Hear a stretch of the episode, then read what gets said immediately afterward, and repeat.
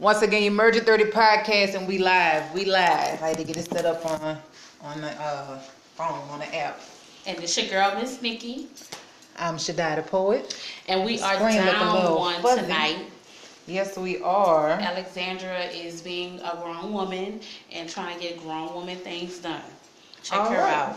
And tonight we're going to have my girl LaShay join us.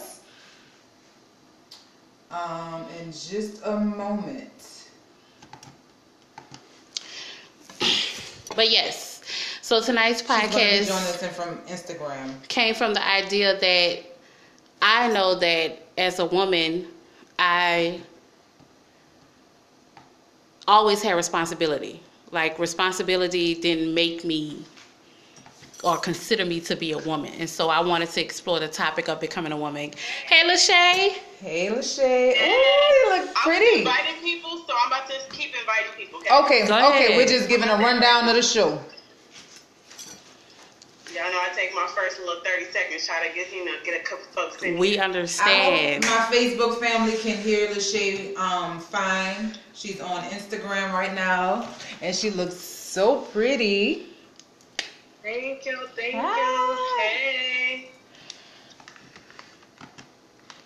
All right, so we're just setting up. Oh, my Sunday is going good, actually. Is the weather better down there? It's kind of. It's trying to get there. It's Londonish right now. Yeah, it's cold and rainy. Okay, I like London. London sounds lovely. Right. If you walk on the right street down here, it will feel like London. Yeah. You know, since we can't go nowhere. Right. Gotta live vicariously through our imagination. You got it? Yep. All right. So we are going to start this out with What is a Woman segment. We have LaShay joining us. Later on, we're going to have an elder that's very dear to my heart, Mama Bata Ringwa, joining us, and she's going to be giving us her insight as an elder. So, we're going to start off with a game called Myth or Facts about women. You want your wine? I'm good. All right, so the first myth or fact. Hey, Alex. Thank you for tuning in, even though you're not here. You've been here. Right. Like, really? The first myth or fact is women should be small or physically fit versus fat or overweight. Myth or fact? Can I answer that? Sure. Please. Myth. The reason why is because everybody is built different. I actually heard a man say one time, and I really appreciated him for saying this. He said, I can't date a woman that's under 5'8", he said, because he was an athlete, and he was like, I can't do my kids like that. Like, what if I have a son, you know what I'm saying? Like, I got to give him a chance. And I was like, you know, it makes sense. Like, if you're thinking about yourself, like, genetically and your bloodline and things like that, you start to look at what you look for in a woman differently. And when it comes to weight, I think that's not something that we can put on a whether you're a woman or not, right? Because in my mind, I go, okay, well, you go through different things in life. I mean, as you get older, your body changes, weight looks different on everybody. Yeah. Yes. So, I mean, are we talking like, you know, it's not something that's like a one size fits all kind of thing. Because if it was the ideal body type, we would all be walking around looking the same. Like, by God's design, not by the doctors, y'all. Now, it's interesting that you said it, because the reason why I had thought of that particular saying was because I've had older men state that to me. I've always been like a heavyset girl or a heavyset woman, which really, I just always had like a huge stomach. Mm-hmm. So, I've had older men tell me, like, you know, that's not becoming on a young lady. A young woman should look like that. You should, you know, try to slim down, you know. And I guess it's just something that always stuck with me. So, okay. But in different cultures, too, they like different things. They sure do. And historically, body types were very different. It wasn't until, like, recently that we even had this idealistic standard or this European standard of like a thin woman being the ideal of beauty. Like, yeah, and even back in the day when you had during the flapper era, even the white girls had some kind of meat on their bones. Yes, they had. But then they shifted into the anorexic bulimic phase, and I don't know, maybe it was the 80s. I don't know, but yeah. I actually talked to a brother. He's from West Africa, and he was telling me, like, you know, he's like, where I'm from, women look different. He's like, when I came to America, they're very small. He was like, but where I'm from, women, you know, they got body. They look like my mom. So right. It's a cultural thing, too. I don't think it's a one-size-fits-all for what a woman is supposed to be. Yeah. Okay. All right, so the second one is women, myth or fact. Women are more emotional than men. Myth or fact? A myth. That is definitely a myth. I think women and men are equally emotional, and I think men are actually a bit more emotional. I think we just use our emotions a little more. I think we're probably equally emotional, but we use them a little more and differently than men. Yes. That's a hard one. It's a hard one because I again, it's not a one size fits all. Because I'm not a very emotional woman, but I do meet a lot of guys that are like very emotional, and I'm like same. But I think, and we'll have to do some research, y'all. So don't quote me on it. But I think like biologically, because the woman's hormone levels are higher. And our estrogen is higher, that we are more emotional than men are. Mm-hmm. And then, like, on the flip side, again, I do think, like, culturally, men haven't been allowed to be as emotionally expressive, so they don't really know how. So they might express it, like, in a weird way or don't know how to express it at all. So I don't really know if it's, from my experience, I would say myth, but from, like, studies, I would say fact. So I don't know. I don't know. Okay. Dang, that was hard. All right. So let's go to number 3. Myth or fact? A woman is supposed to act like a lady and think like a man. Myth. I'm a woman. I don't know what men be thinking. All we can do is really speculate what a man thinks, or copy a man's behavior. So based off what we think or whatever. So I mean, I don't know about that one. I think I'm going to go with Nicolette on that too. Like, I think that because we don't really know what men think, like you said, like we can only speculate. So to me, it's like, be who I am, and if I vibe with somebody who has similarities, that's cool, but there's nothing in me that wants to like take on a masculine role. Right. Not even from a mental perspective. Now, to understand them, yes, absolutely. Yes. But to thinking like them by like embodying their behavior, is that what you mean by the question? Like think like a man and act like a man, or act like a lady, think like a man. You're supposed to act like a woman but have a man's mindset. Whatever that is. Whatever the hell it is.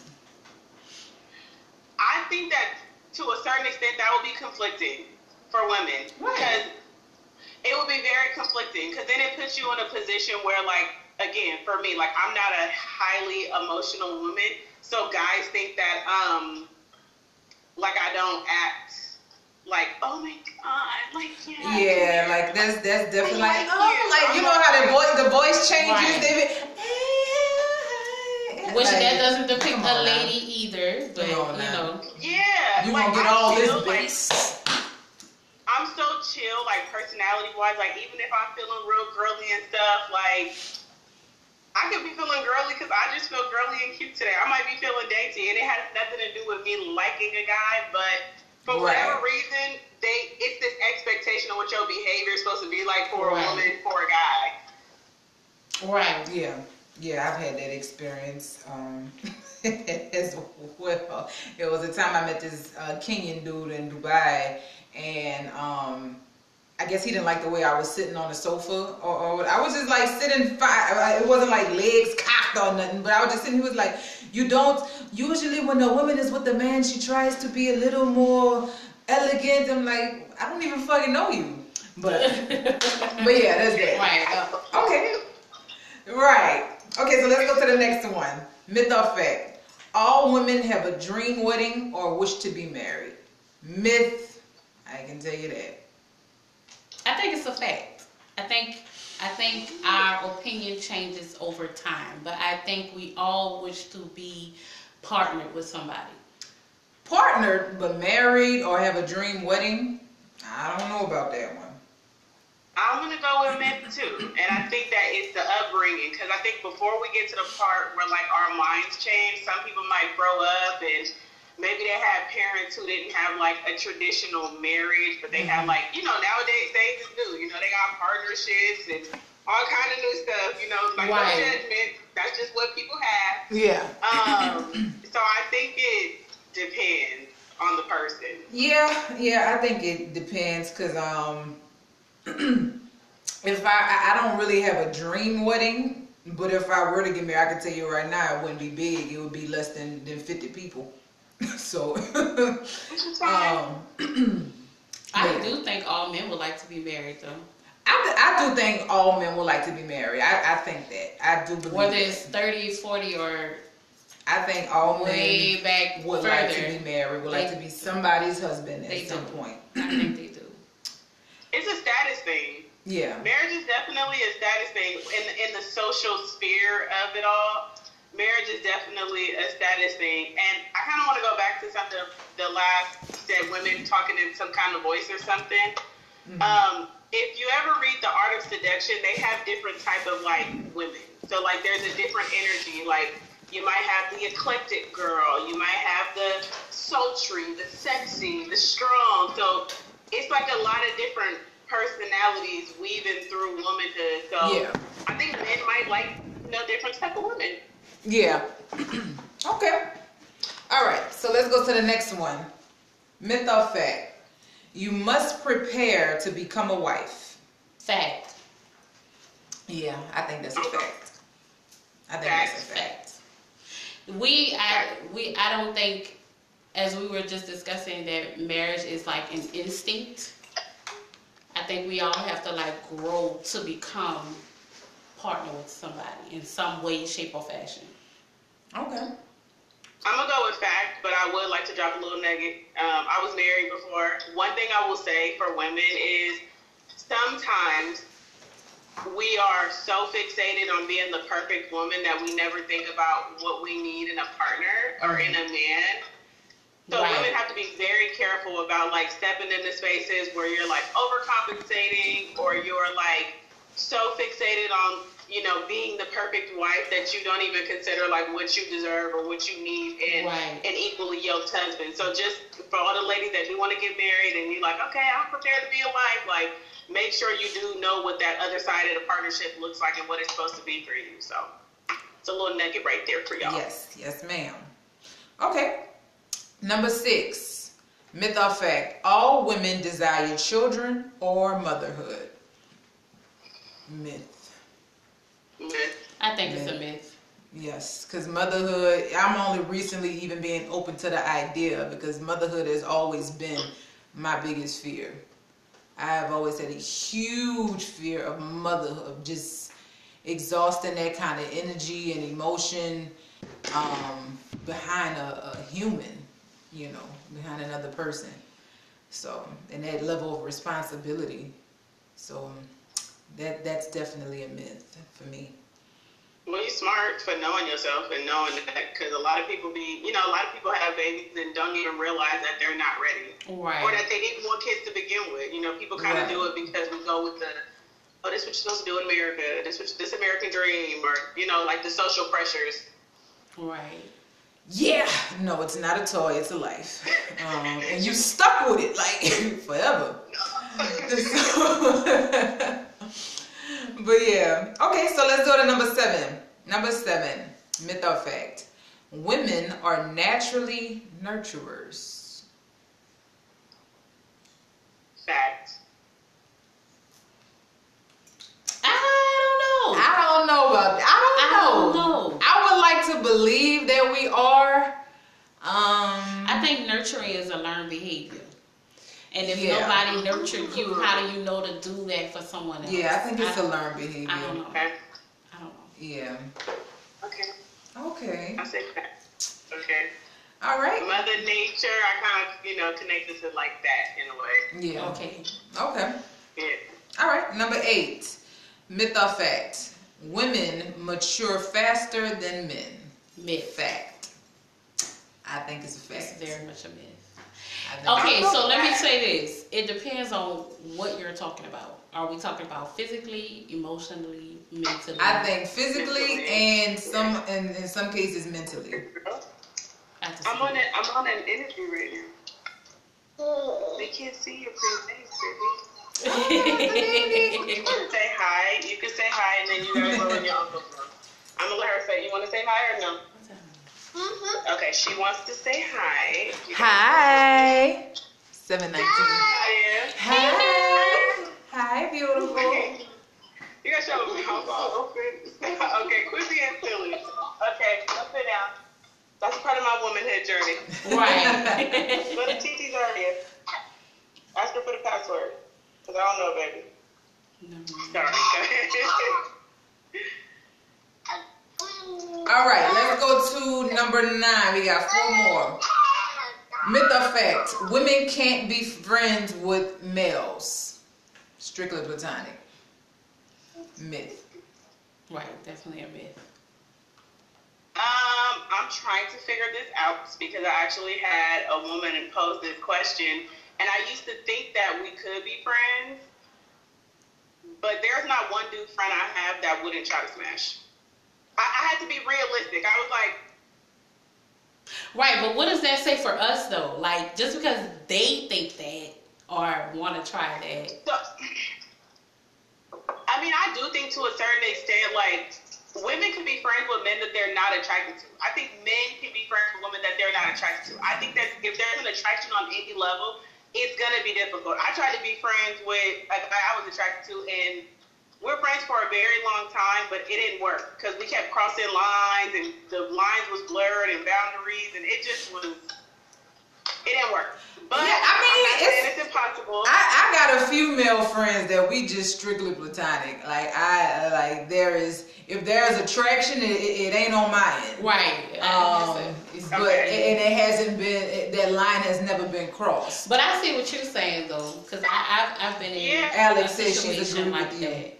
I've been in a situation. I mean, I can be friends with guys, but it's hard because, like, when you think you're cool with somebody and they try to cross the line, then you feel some kind of way. Like, I've had dudes, like, straight up say I was flirting because I did feel comfortable around them because they was my dude friends. And obviously, like, I'm a girly girl to a certain extent. So if I'm being girly, then, you know, I guess feel like that's a sign that we like them or something. I don't know.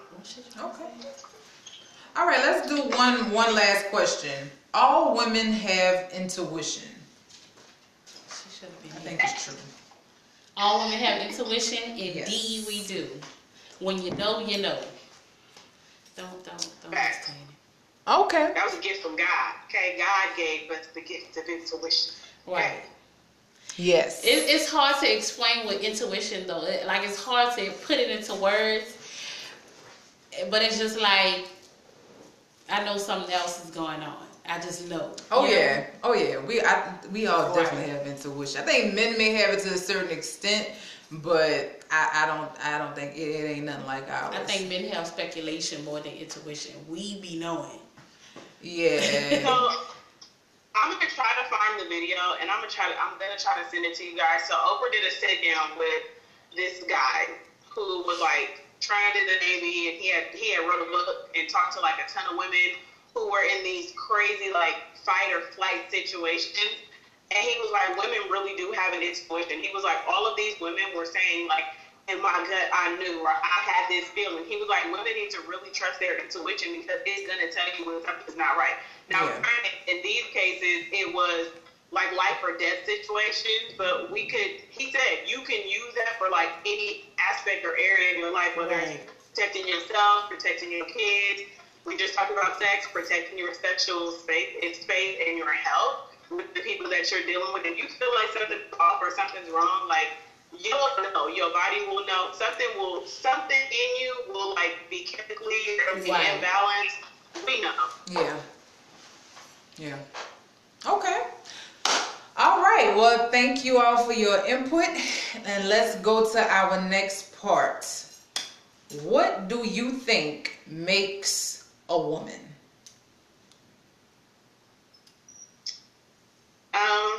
I think that being a woman is not as subjective as, you know, what people might think it is. Like, oh, it's just because you have responsibilities, et cetera, et cetera. Some people are put into situations, like I said, some people have kids and don't realize that, you know, they want kids. You know, we see it all the time. Twitter goes off about this when people have parents and their parents were not there emotionally, or their parents were abusive, but their parents feel like, well, I put a roof over your head, I put food in your mouth, and it's like, would you call that a woman just because she had the kids? Right. So I think that being a woman is based on your character through experiences. So based on how you've handled things, based on how you've evolved and you've grown through situations, I definitely think it's more of a character thing, but through experiences. So I do think you gotta get, you know, you gotta get your skin in the game. You know, you gotta, you know, get a couple marks up in there. But that's my thought. So you wouldn't say it's based off of age? Strictly I think it's based on age. Nope, not based on age at all, because some people get stagnant. Mentally, they stop growing, you know, they stop evolving. And trauma, one thing that trauma does to people, and again, there's studies on this, so trauma does something where, like, if you had something happen to you at 15 or 16 or 20 or 21, and you don't heal from it, you actually get stuck at that age. Yeah. And that's where therapy is so important, you know, for the growth and, look, just speaking on us, for the Black, you know, community, so we can really grow and evolve into the men and the women that we need in our community. Yeah. So, yeah, okay. Age definitely doesn't have anything to do with it. Okay. Thank y'all for joining in. Come on in. Facebook, Instagram family, come on in. Okay. Did you have anything else you want to add to that? No. Go ahead. All right. So, next question. How did you know you were a woman? Before motherhood, how did you know you were a woman? So, that's funny. I like this question a lot because I've talked to people about this, but I don't think they understand it. So, if y'all got questions or you don't understand, just let me know. So, I had my daughter when I was 21. Mm-hmm. I started my career in property management when I was 20.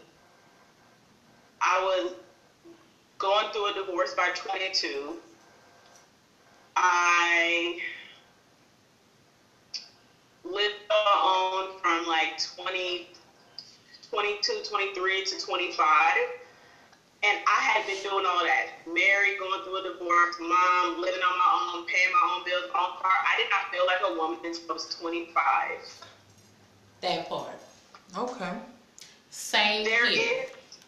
There is studies that show that the brain is fully developed. I was a woman till 25. When did I know I was a woman?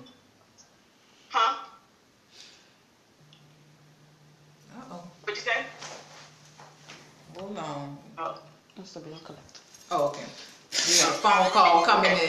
Real quick. You can put the phone on Do Not Disturb. I was trying to think. When did I know I was a woman? For me, some days I can revert right back to my childhood and be okay. Like on those very, very chill days when I'm not doing anything, I'm good with not having the responsibility or the weight of the world on me. But to agree with what you said, I did not feel like the maturity or the click, like, you know, you're an adult now, you're a grown woman, until I was about 25 or 26. I think between the ages of 19 and 24 for a woman, the relationships that we have, the type of things that we deal with and that we take on, I think it takes us a little longer to kind of grow from it and learn from it and heal, most of all. And I think for women, it's important for us that we do heal from those things and that we do mature and we do learn something from those things. Otherwise, we, like you said, we get stuck. Yeah. I mean, I'm trying to think because, I got my bachelor's when I was 23. I left the country. I was doing my own thing. Got my master's by 24. Was still kind of doing my own thing. But do I feel like I was a woman?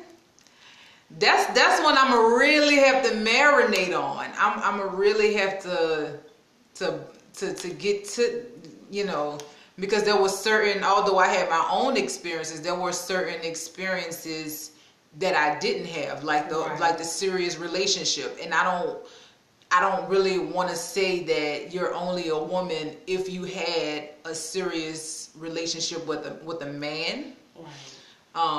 Because I have never been in a committed relationship with anybody. But I'm a woman, you know. I guarantee you're more mature than most of those who have had serious relationships before the age of 25.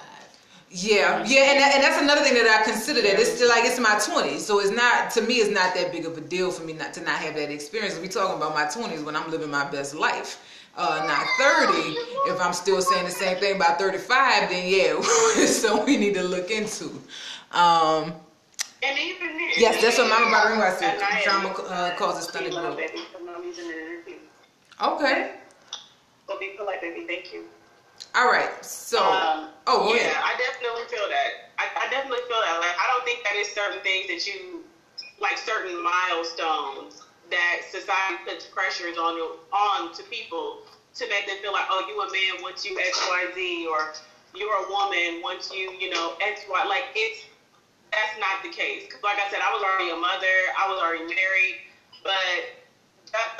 Those years you said 19 to 24, I feel like are so critical. They are men and women. Yeah, they are. Like, that's like it's womanhood comes with self-awareness. When you become self-aware and knowing who you are and like really getting to know yourself and not playing around with it, yes. to me that's where you start to enter in woman and manhood. Yes. All right, so let's go to the next question. Real quick, what do you all do to enhance your divine femininity? To make yourself feel more women. Okay, so there's a lot of things that I do, but mostly I would say to enhance my femininity, like the shoes I wear, like what I put on my feet is so important. The underclothes that I have on, that makes me just feel your draws extra feminine. Okay, keeping like my nails groomed and jewelry makes me feel extra feminine for whatever reason. I think that might be because somebody told me that girls should wear earrings, which is of course another myth, but I always did love jewelry, even though I was never really like a girly girl, but becoming a woman and certain things have been told to me, or there's certain things I've seen or certain things that I now know, those few certain things, it's like something like I have to have, like if I was stuck on a deserted island, have to have. Yeah. Okay.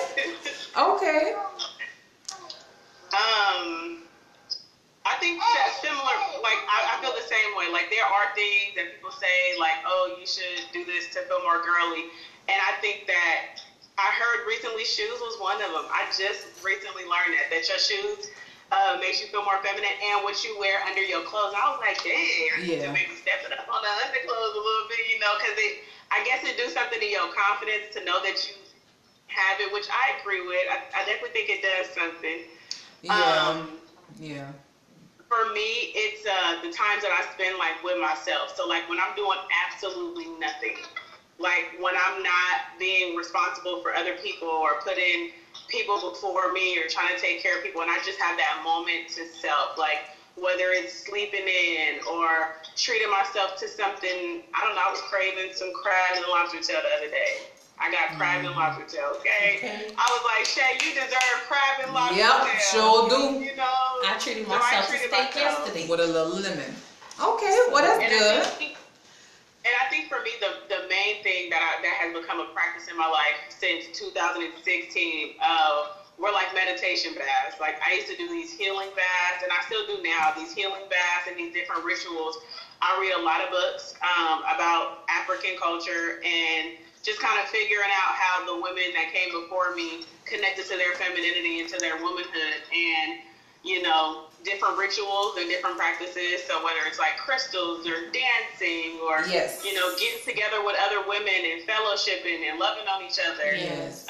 Those are things that I like to do to kind of like report back into myself, and my baths are that's a big thing for me. Yes. My baths are a must. Like Got to do a real kettle bath, you know, almond milk bath, put my oils in it, my, you know, my lavender, all of that. And I will go pick it straight from outside. I do not play. Let me see one of my neighbors growing some lavender or some rosemary. Baby. Yes. Right. Let me get some. Yes. Yeah. Same. I love, like, for me, it's my body oils. My body oils, my scented fragrances, my incense, my jewelry, toe rings, anklets, all of that stuff, my crystals. Right. So, okay. All right. Let's go to the next one. Rules told to girls. Have any of you heard these rules? Girls are supposed to cross your legs, sit up, to be seen and not heard, do not wear a bonnet or pajamas outside, always be well groomed, must need to take etiquette classes, suck your stomach in, don't roughhouse, or, you know, what they call it, wrestling. No pants in church. No pants at all. Don't walk across the pulpit if you religious. Oh, and women don't whistle. Girls don't whistle. She said girls. Yeah, I've never heard that one. I have a few times. Someone said, what is the child talking about? Kids can't whistle? Girl, no, I couldn't. Like, it was just like pinch. Girls don't whistle.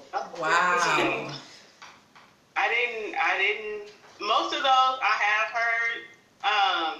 I'm raising a little girl, so one thing that I'm still kind of trying to get used to is that she's really girly, mm-hmm. but she does like to play like a boy sometimes. Yeah. And I know it's partially my fault because I spoke that over her. I really did think she was a boy, but she was at me. So I just was always speaking on her life as if, like, oh, my boy. So I think that she just kind of picked up on some of that energy, you know, speak life to your kids.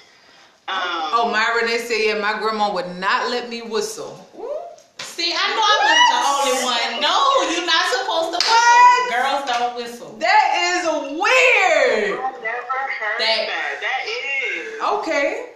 All right. The roughhousing one was the big one. But all of the other ones I have heard. Oh, like, I was a roughhouse. Because I used to roughhouse with my daddy.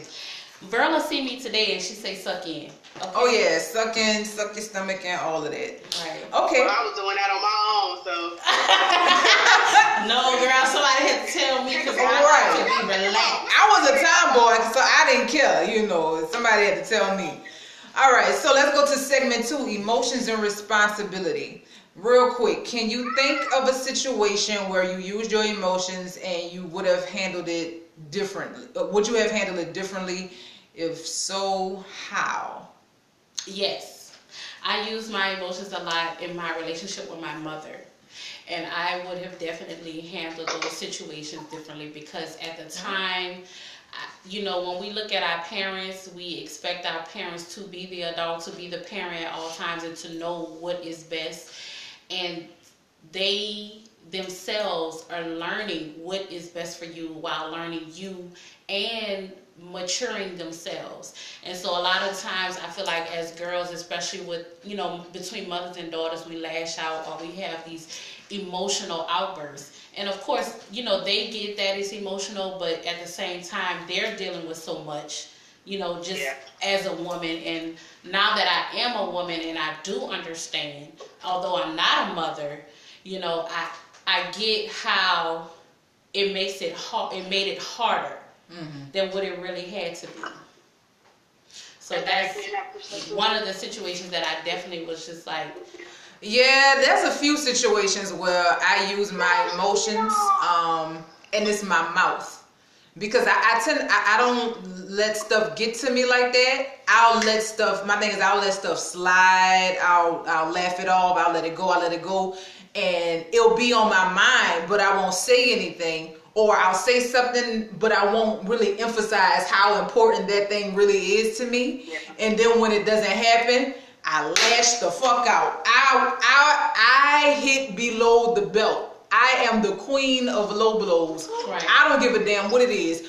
If you got a disabled child, if your mama just died, I swear for God, I will throw it in your face and be extremely calm about it. See, this why your mama died right here. Because she ain't like you. Right. Rather than us just saying, like, you know, it hurts us. Right. Trying to, right. You know, right. And that comes from my upbringing. Like, and there's no excuse, but I had a weird upbringing.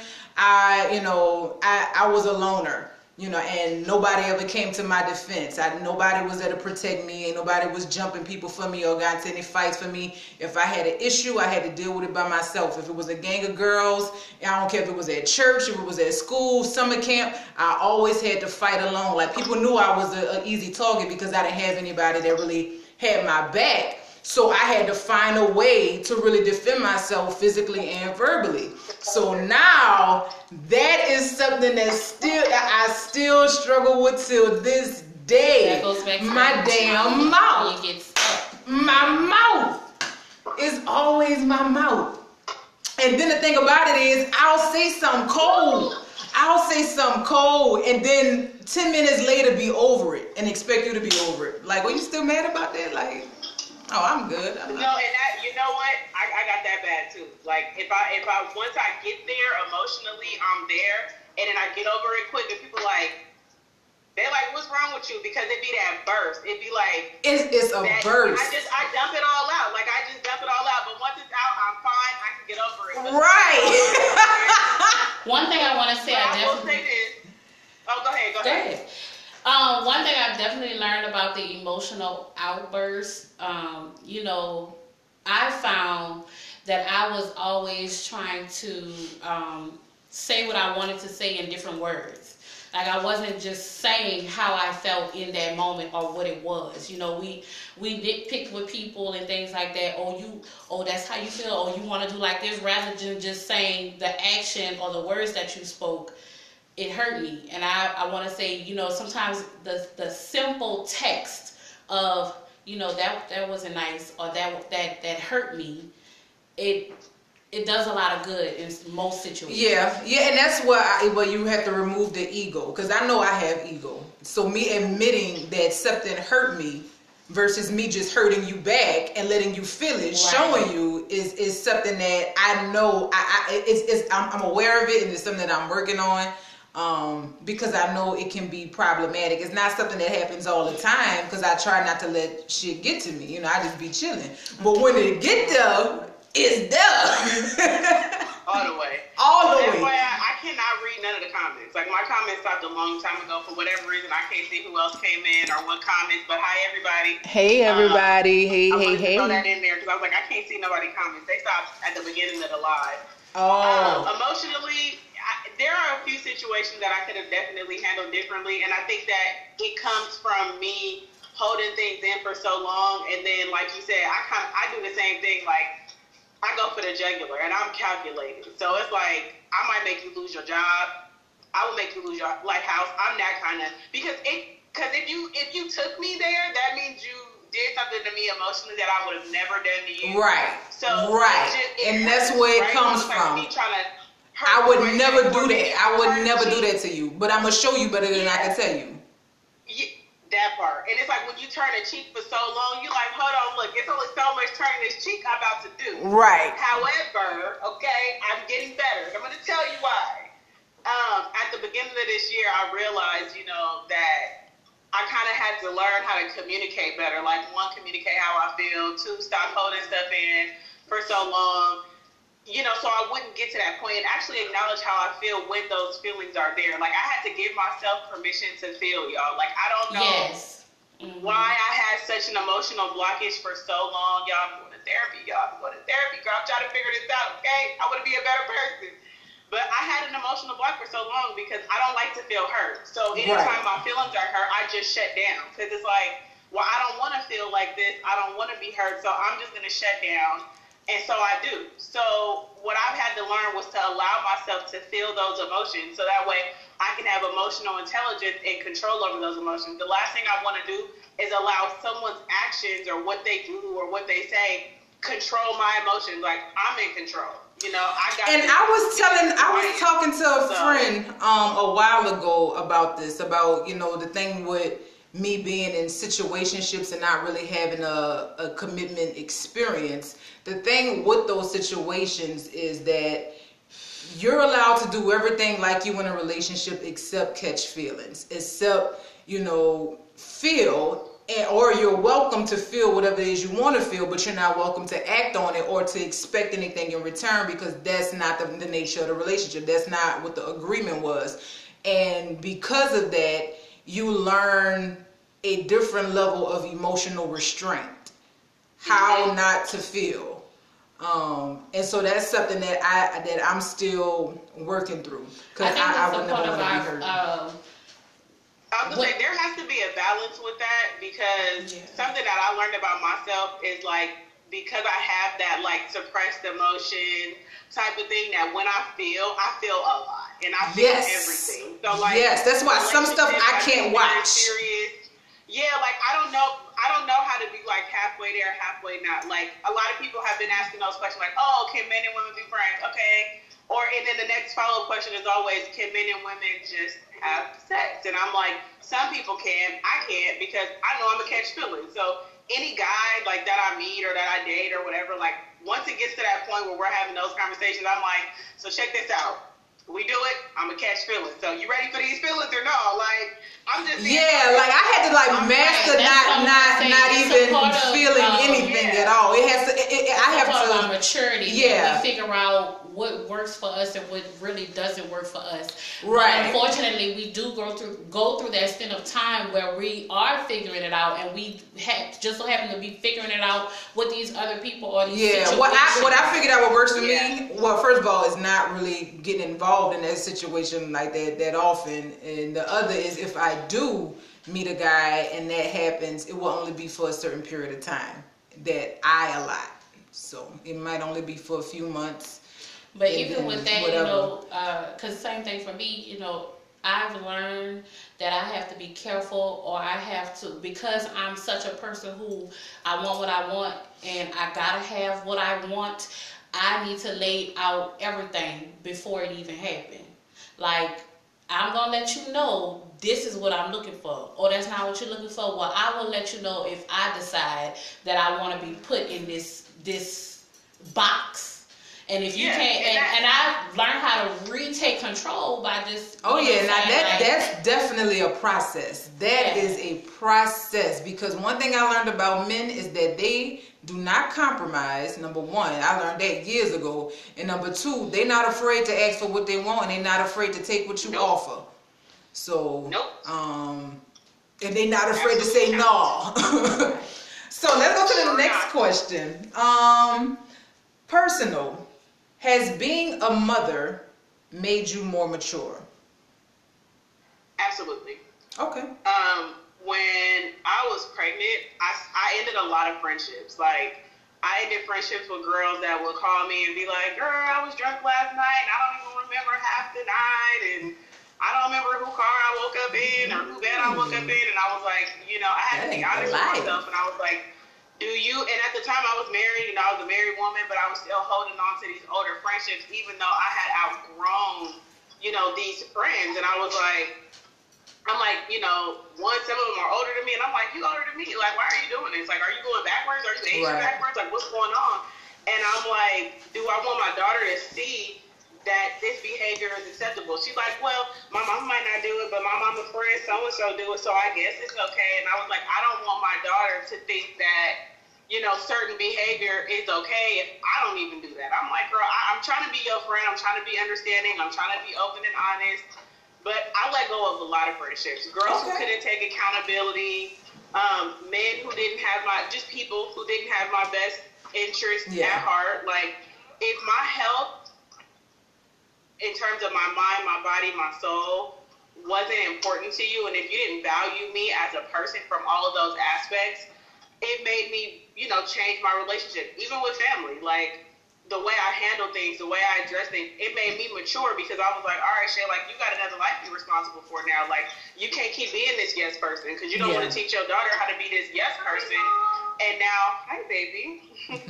And now, you know, I'm teaching her how to be a doormat. I was like, so it strengthened me a lot as a woman. Okay, cool. All right, we got two more questions. I'm gonna skip to it, because then we got to get Mama Bata Ringwa on the line. All right, the first question real quick. Do you feel as though your role as a woman changed when you got married? Like what you thought made you a woman, being independent, paying bills on your own, and if your husband was the one paying the bills, did you feel like less than a woman? Did you, like, what was that like? I actually felt like I stepped into womanhood. So I'm very open-minded. I'm very accepting of, like, you know, the world is changing. There's so many different definitions and subcategories for, like, womanhood and all these different things. And it's multifaceted. It's layered.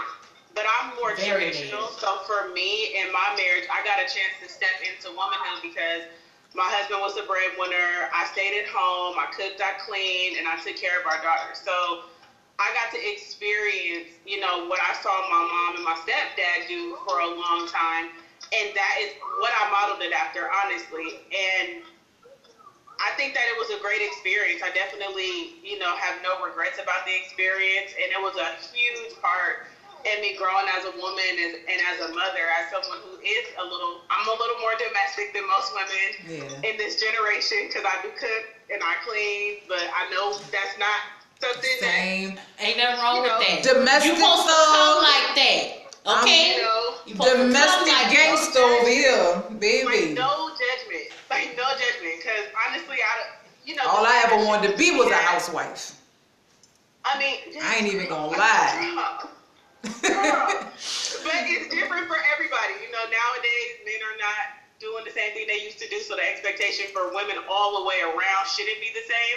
However, for my dating preference, I do like traditional men, and you typically, for me anyways, I typically find it in older men, so yes. I have a pretty decent dating experience right now. I'm dating an older guy, and, you know, it's going well so far. Okay. So. All right, let's take it to career woman. Cold switching on a job. Do you feel as though as a woman, you have to, is a certain way you have to act or look on a job interview, whatever? Yes.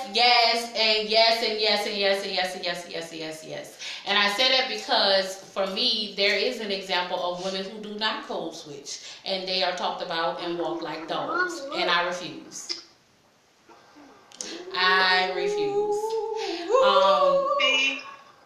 There is a certain standard that you should have for yourself as a professional.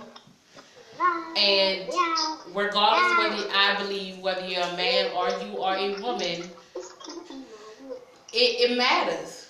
It matters. Most of these people have written this stuff in their vision, mission, goals, policies, and procedures of how you should be and how you should act. So yes, I think there is. Okay.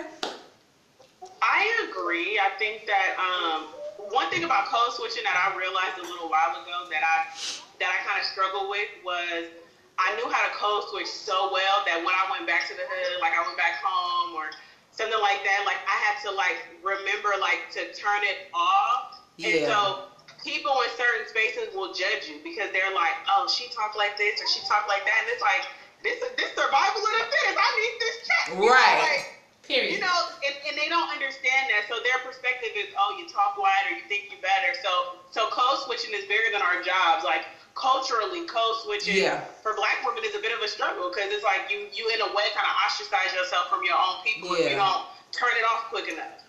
And in terms of the workspace, I'm very happy to say that right now I do not have to code switch. My job does not expect me to code switch.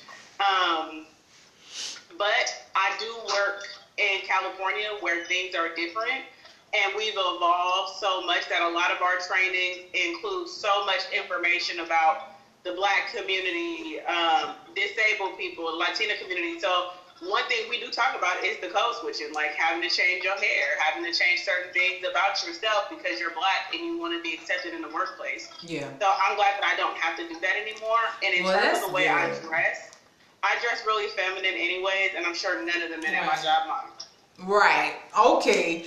Yeah, that's something I'd experienced with, like, a little bit with code switching is my words. I have a tendency to use big words, and I have to train myself not to. Tone it down. Right. Why? Well, because sometimes people get offended, especially when you're talking to a man, if you use a word that he's not familiar with, and he has to keep saying more than 3 times, or what that mean, he's gonna get offended. In the words of my pastor, he was a loser anyway. So, well, I don't like to offend people, you know, and I would never want to ask, but you know what that means, right? Like condescending. That means he was a loser. Thank you, LaShay, so much for joining us and giving your input from a woman that's a mother and has experienced marriage, because we ain't there yet. Right. And just thank you so much. Thank you for joining. We will do this again very soon. Yes, ma'am. All right. Well, thank y'all. Can I drop a little tip real quick? Sure. So when it comes to careers, lady, and femininity and your divine femininity, always use it because it really is an ally to you. Like, don't shy away from the parts of yourself that are a little bit softer because it connects with people in a different way. It makes people feel more comfortable, whether it is a man or a woman. And I will tell y'all that I know my divine feminine energy got me my job. Yes, ma'am. So yes, ma'am. Look at God. Yes. Ain't nothing wrong with it. All right. Well, thank you for the tip, and I will be using that one myself. Right now. Thank you for having me. All right.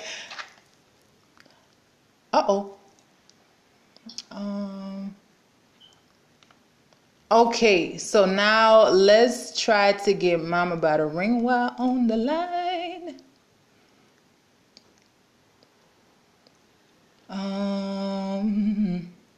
Again, Emerge 30 Podcast audience, thank y'all so much for joining us on tonight.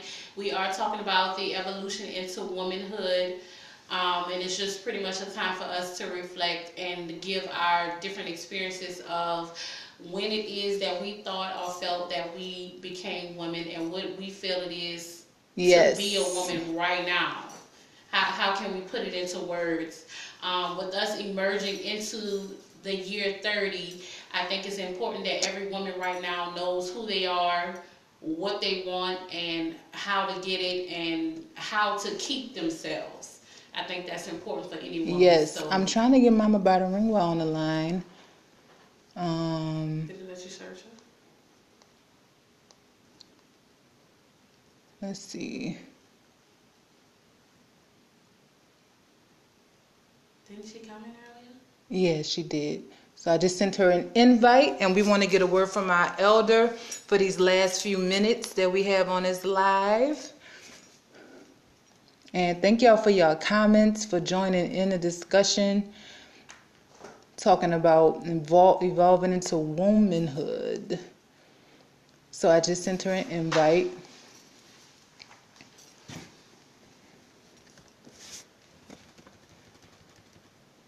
All right. Another topic that we had under the career woman was just about sexual harassment and inappropriate conversations. Mm-hmm.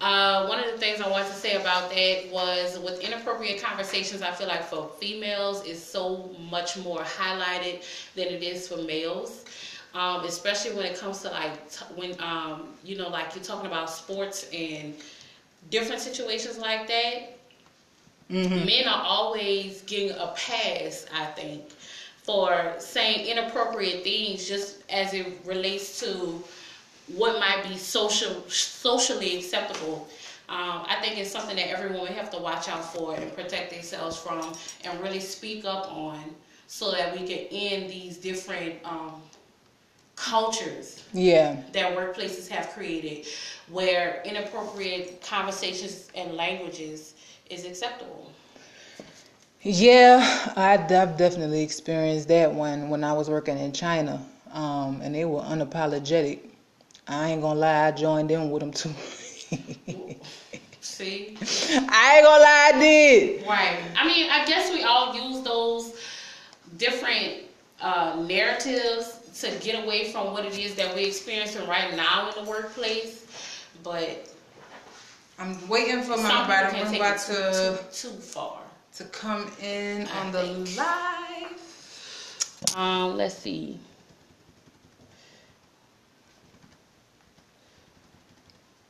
Because I really wanted to get her input and her perspective as an elder woman. Okay. There she is. Add. All right. We added Mama Bata Ringwa. We got 5 minutes left, so we're going to try to make this Mama quick. Bata Ringwa. Hey, Mama Bata Ringwa, thank you for joining. I didn't know it was going to be on anyone else can see me, right? No one else can see me? just the people that's watching on Facebook. I wasn't ready. What? Hey. I'm sorry. You look good though. Right. No, I wasn't ready. It's okay. I'm sorry. Let me stop this real quick. 1 second.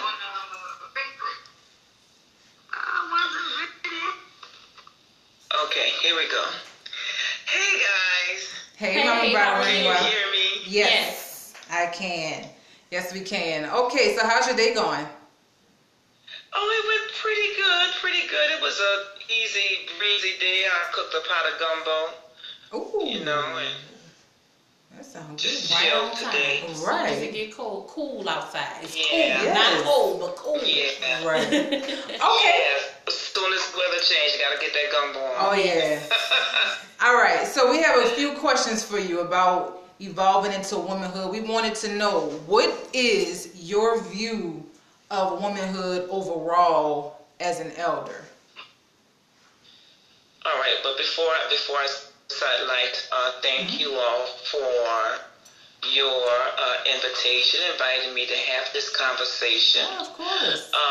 Conversations like this need to happen often between between women, the young, the middle, and the old. These are the kind of conversations that helps our community get stronger. Yes. You know, so that we can progress. So thank you for that. Yes. And I'm proud of you guys for doing this. And I want the audience and you to know that I'm strictly talking about us. Yes. People of African and indigenous descent. So that's what my focus is. My focus has always been and will always be our progress and our upliftment. Okay.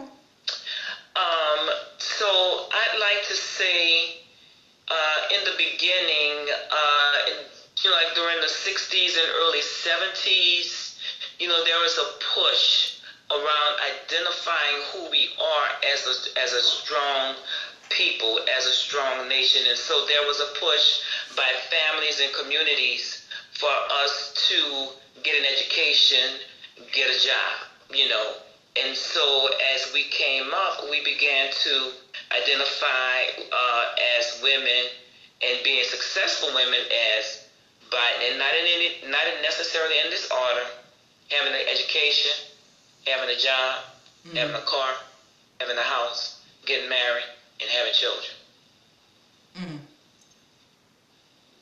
Okay. And so a successful woman was defined by that.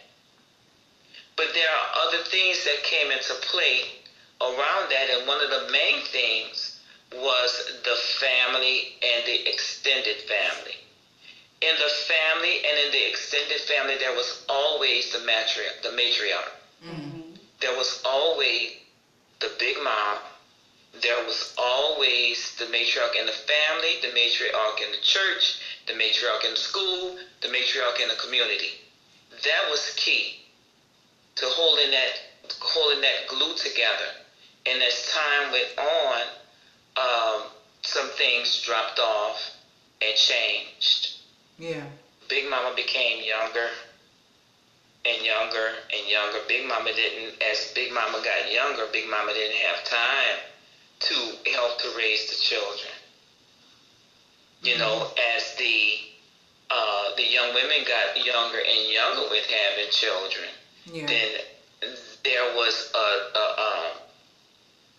the continuum for progress for us got to be a little frazzled, So for me, I listening to the conversation earlier. Mm-hmm. You all were talking about at what age that you realized that you were a woman. Yes. And I agree with you guys. Things are it's not that much different with you all as it was with us. I realized I came into my womanhood when I had my children.